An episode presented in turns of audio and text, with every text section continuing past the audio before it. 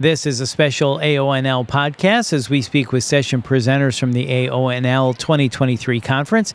With me is Amelia Cornelius. She is a nurse manager. We also have Patricia Mook, Vice President of Nursing Operations, both from Atrium Health. Their session, Virtual Nursing, the future of compassionate care is here. And this podcast is brought to you by Teladoc Health. Teladoc Health was an early innovator of comprehensive virtual care within the hospital, including a state of the art inpatient virtual nursing solution. Its powerful platform provides staff immediate contact with patients, helping improve operational efficiencies, patient access, staff satisfaction, and clinical outcomes. Discover the power of virtual nursing at teladochealth.com slash virtual nursing. This is Today in Nursing Leadership a podcast from the American Organization for Nursing Leadership.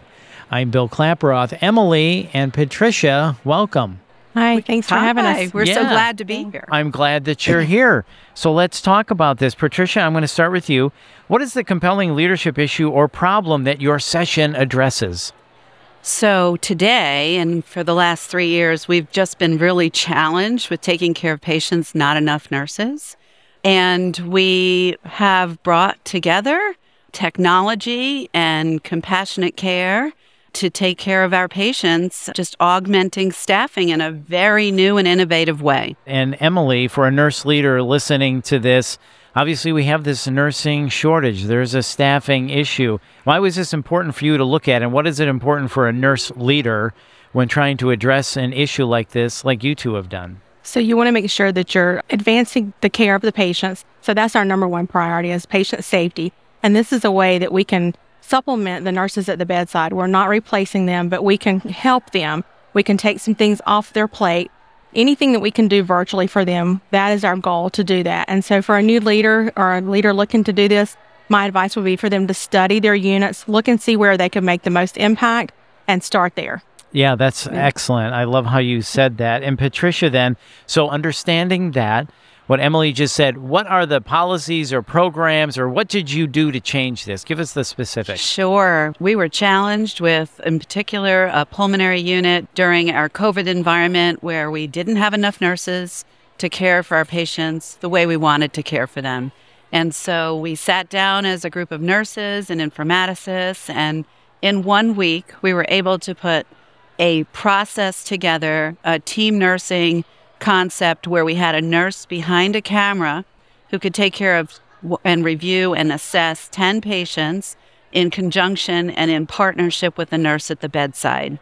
And we found, you know, we came to some really wonderful just opportunities where our patients were being taken care of in a safer and in a way, in a safer way, and in a way that our patients felt really good about their care. We saw great results with patient satisfaction and quality. And Emily, you can speak a little bit about that. Yeah, so I can speak to the results we saw. One of the biggest things is we saw um, overall patient satisfaction went from like 14% to the 80th percentile. Wow. Our call light Wow. study, yes, call lights, the number of patients using their call light to call the nurse for something, that decreased by 57%. And that was because they were able to directly work with the virtual nurse to get their questions answered or get their needs taken care of. That's amazing. So, how does the virtual nurse work? Patricia, you mentioned team nursing and you put a nurse in front of a camera. How do you do that? How does that work? We we actually put a nurse in, in what we call a bunker. It's a space where they're off site and they're monitoring through a camera, which is two way, where the patient in the room can see the nurse when she comes into the room on the camera, and they can converse back and forth. And this virtual nurse can support patient education, family education. They can assess the patient. The camera has the capability to go down to your watch and see very detailed things on medications. The nurse behind the camera can be a second check nurse for the mm-hmm. nurse in the room. They're documenting, they're really assisting in partnership with the care provider at the bedside. And this allowed a lot of flexibility during a time when we don't have enough nurses to take care of our patients across our nation. Yeah. So this allows that nurse really to cover more ground, see Yes. more patients in a shorter amount of time. Mhm. So Emily, give us your thoughts on this. So I think one of the keys is to remember we are not replacing that bedside nurse. We are a complement to them. We're there to help them with their care. And this frees them up. So it improves satisfaction for them because they're able to, typically before this, they would have to stay 30 minutes to an hour afterwards to chart, to do those things that they couldn't get to because they were caring for patients. The virtual nurse is able to help with that. So they're able to get out on time. So mm-hmm. they're satisfied. You know, a- a lot of them work three and four days in a row. So they're able to get home, get to bed, have time with their family. So it's a big satisfier there. But bottom line is there's care that's not being left undone. All the care is being done. So the patients are being taken care of. And versus before, there was things that you just couldn't get to.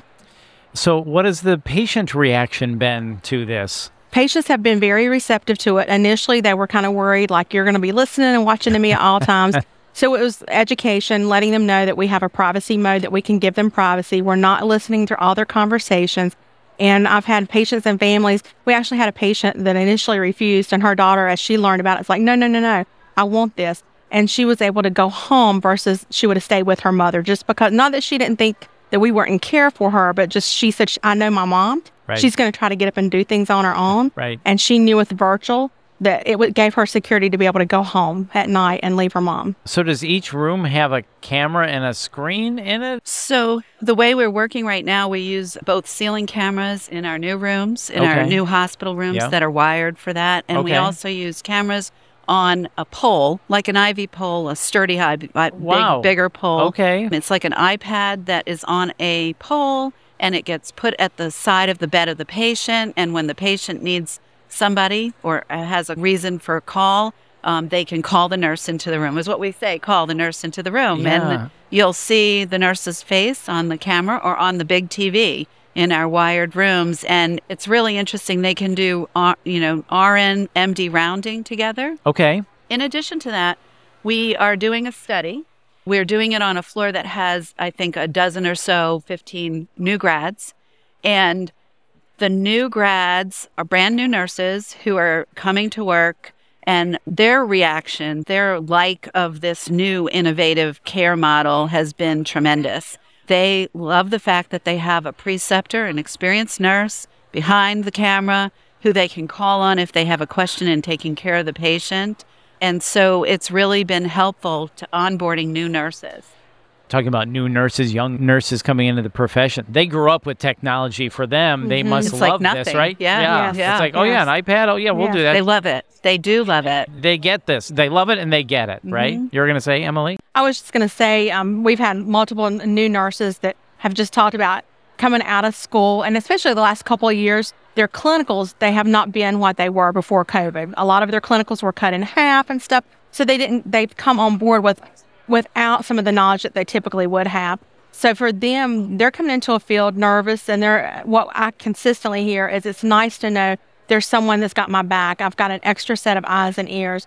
And the virtual nurses have been able to chime in and help them the first time they started a new drip, the first time they did X, Y, or Z, and everybody on the unit was tied up.